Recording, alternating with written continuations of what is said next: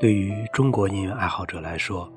如果说谁是他们最为熟悉的世界指挥大师的话，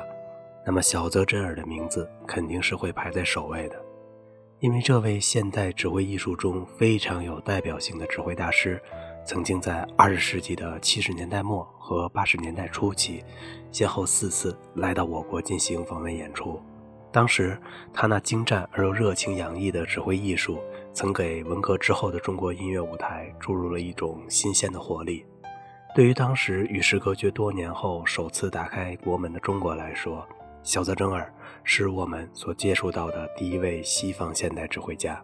因此他那别具一格的精彩指挥艺术，便对当时的中国音乐界产生了一种特殊的影响和作用。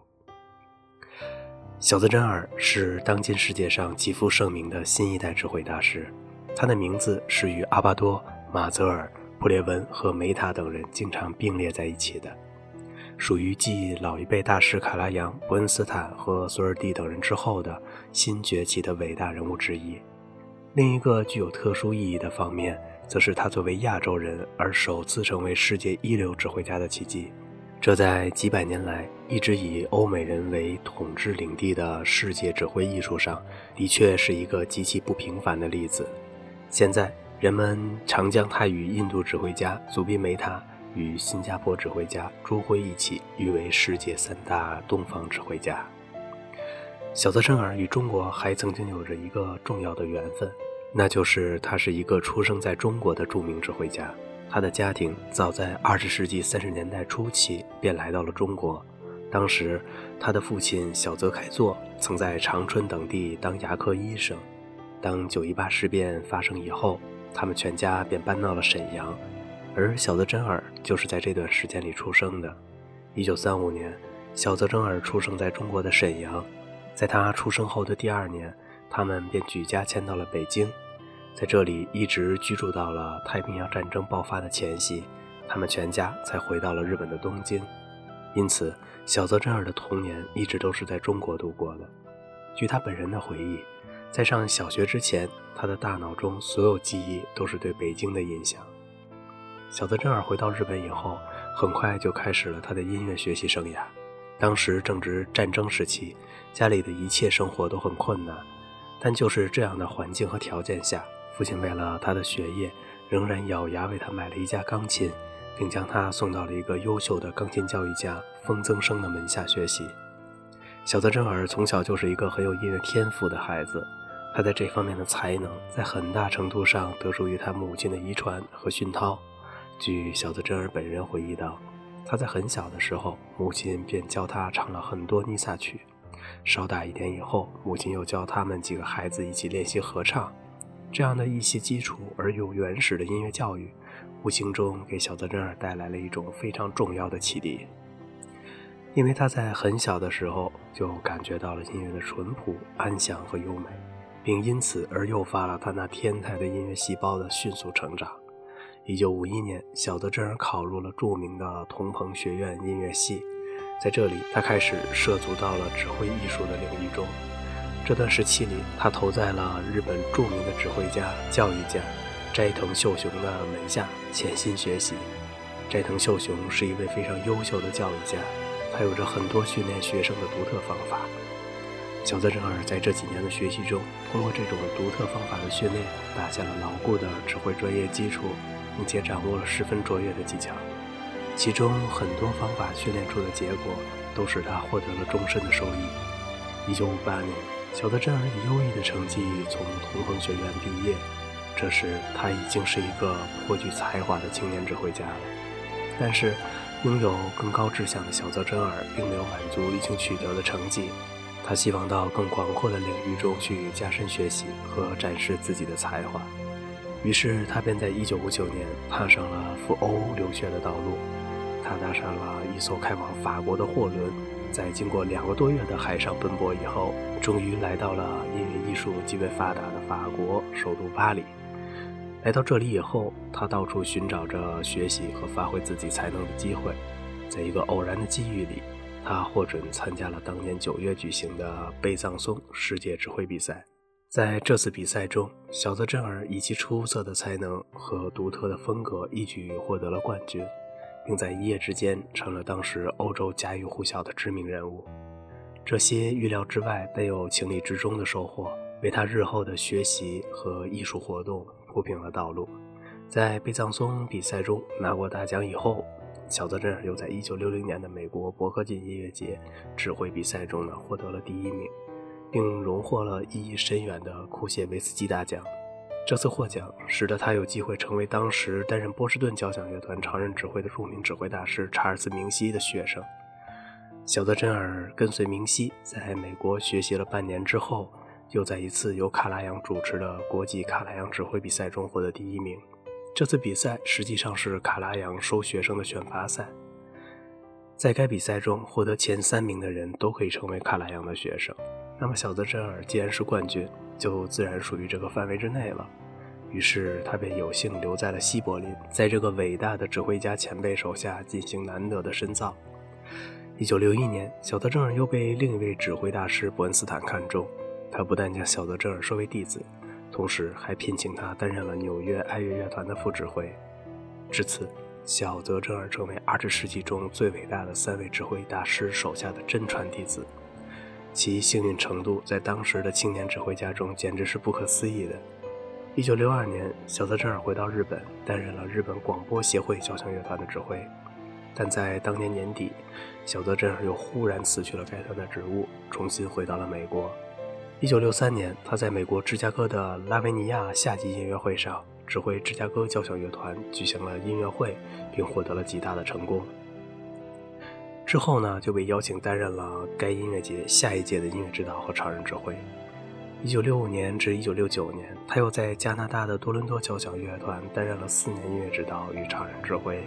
一九七零年，他又担任了波士顿交响乐团主办的伯克郡音乐节的音乐指导与指挥。他们之间的良好合作，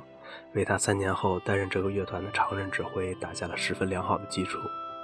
一九七零年至一九七六年。小泽征尔一直是美国旧金山交响乐团的音乐指导与常任指挥，他在旧金山交响乐团工作的十分出色。1973年，还率领该团赴欧洲和前苏联进行了巡回演出，获得了极大的世界声誉。同年，波士顿交响乐团的常任指挥威廉·斯坦伯格离任，乐团的董事会立刻便想到了几年前与他们进行成功合作的小泽征尔，于是便聘请小泽征尔。担任了该团的新任音乐指导与常任指挥，而且还破天荒地与他签订了终身的指挥合同。到了1976年，小泽征尔辞去了旧金山交响乐团常任指挥的职务，而专心地将自己的事业寄托在了波士顿交响乐团的身上。小泽征尔除了担任波士顿交响乐团的终身指挥以外，还曾担任过世界上众多的交响乐团和歌剧院的客席指挥，其中包括柏林爱乐乐团、法国国家交响乐团、巴黎管弦乐团、新日本交响乐团和纽约大都会歌剧院等等。另外，他还曾是萨尔斯堡音乐节和坦格伍德音乐节等世界著名音乐节上的主要特邀指挥和音乐指导。小泽征尔是一位在艺术上有很高造诣的、才华横溢的指挥大师。他的身上有着作为一名优秀指挥家所应具备的全部素质。从专业的角度来看，他具有极其敏锐的听觉、惊人的音乐记忆力、高超的指挥棒技巧、丰富的音乐感觉和果断而热情的精神。他的指挥风格非常热烈生动，其中的变化也十分的有趣，充满着生气、激情和强烈的感染力。他是一位非常善于准确地把握和理解各种不同风格作品的指挥家。在排练和指挥一部作品时，他总是能够依靠其肢体和曲式的良好感觉，做到布局清晰严谨、层次细致鲜明、主题突出流畅。他对节奏、速度、力度以及和声都有着极强的感受性和控制能力。使音乐能够通过他的指挥和处理而极为自然和富有个性地被表达出来。他是一位艺术情感极为丰富的指挥家，在指挥一部作品时，他非常善于体现其间的感情变化，不论是恬静、热烈、温柔、激动、悲哀、端庄和粗犷等多种多样的情绪，他都能够十分细微和精确地体现出其特有的分寸感。小泽征尔是世界指挥界中出名的大动作指挥家，他很善于利用自己突出的形体动作来诱发和引导乐队队员的音乐表现力。其实，他的指挥动作不仅仅是以大为特点的，准确地说，应该是动作极为生动化，因为他有时为了追求一种印象效果。也会用微动的棒尖来提示乐队，而当音乐需要时，他又能从全身迸发出强烈的艺术感染力，甚至连头发都成了调动乐队队员情绪的工具。虽然他在指挥时全身没有一个部位不参加运动，但却丝毫没有给人以故弄玄虚的不良感觉。这是因为他所采用的全部动作都是音乐内容所需要的，而并非为了哗众取宠而加的生搬硬套的夸张手法。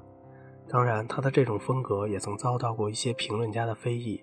但从全面的角度上来看，这种突出的形体动作与音乐之间的完美而巧妙的结合，的确是一种令人赏心悦目的独特风格。这种风格也许放在别人身上并不合适，但在他的身上则确实是一种很有效的艺术手段。小泽征尔是一位指挥技巧极高的指挥家，在指挥时，他的双臂运动得非常平衡和流畅。但其中却能使人十分清晰地感觉到节奏的律动。他的这种具有超脱意境的双臂运动，大概是从他的老师明熙那里学来的。当年明熙在教他时，总是强调他要双臂放松，手要有一种飘在上面的感觉，并告诫他说：“当你的心灵深处真正感到了音乐时，你的手也会跟着动起来。”小泽征尔的指挥棒技艺是精确而高超的。由于他对节奏、节拍和速度等因素有着极好的先天感觉，因此在很大程度上为他的指挥棒技术提供了帮助。据小泽征尔本人回忆说，他的手上功夫的基本功在很大程度上应归功于他在日本时的老师斋藤秀雄。这位老师曾以他那独创的教学方法训练出了小泽征尔扎实的基本功。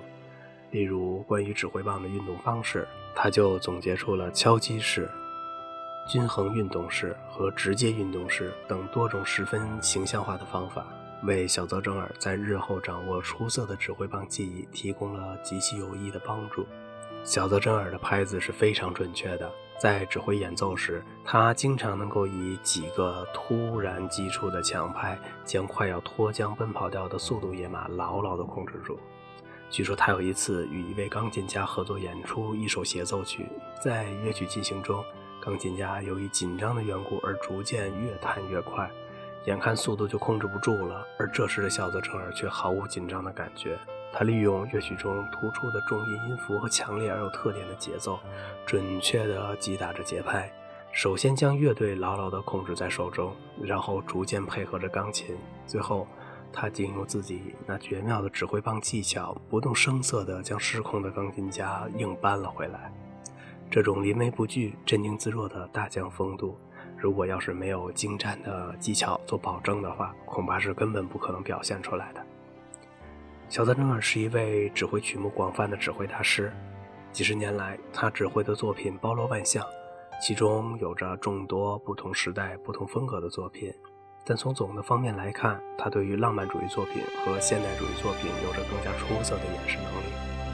在浪漫主义作品中，他对于以柴可夫斯基为首的俄国音乐，以及以伯辽兹、拉威尔为首的法国音乐，有着尤为突出的解释。例如，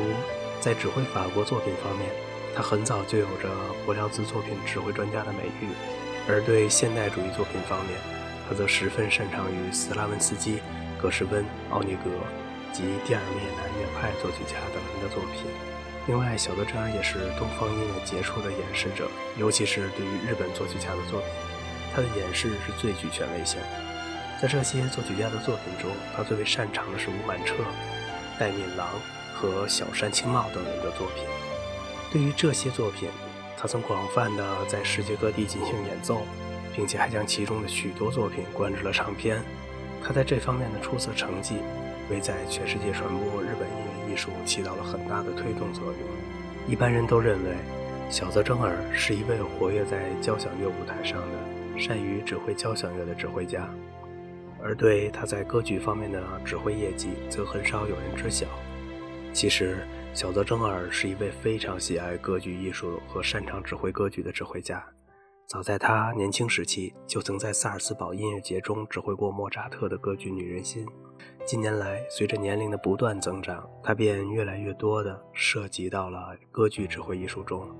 1992年，纽约大都会歌剧院聘请他担任了该院的歌剧指挥。在这里，他将以每年上演四部新歌剧的速度来开辟他的新的艺术天地。除此之外，他在近年来还曾率领着波士顿交响乐团，在世界各地上演了莫扎特的《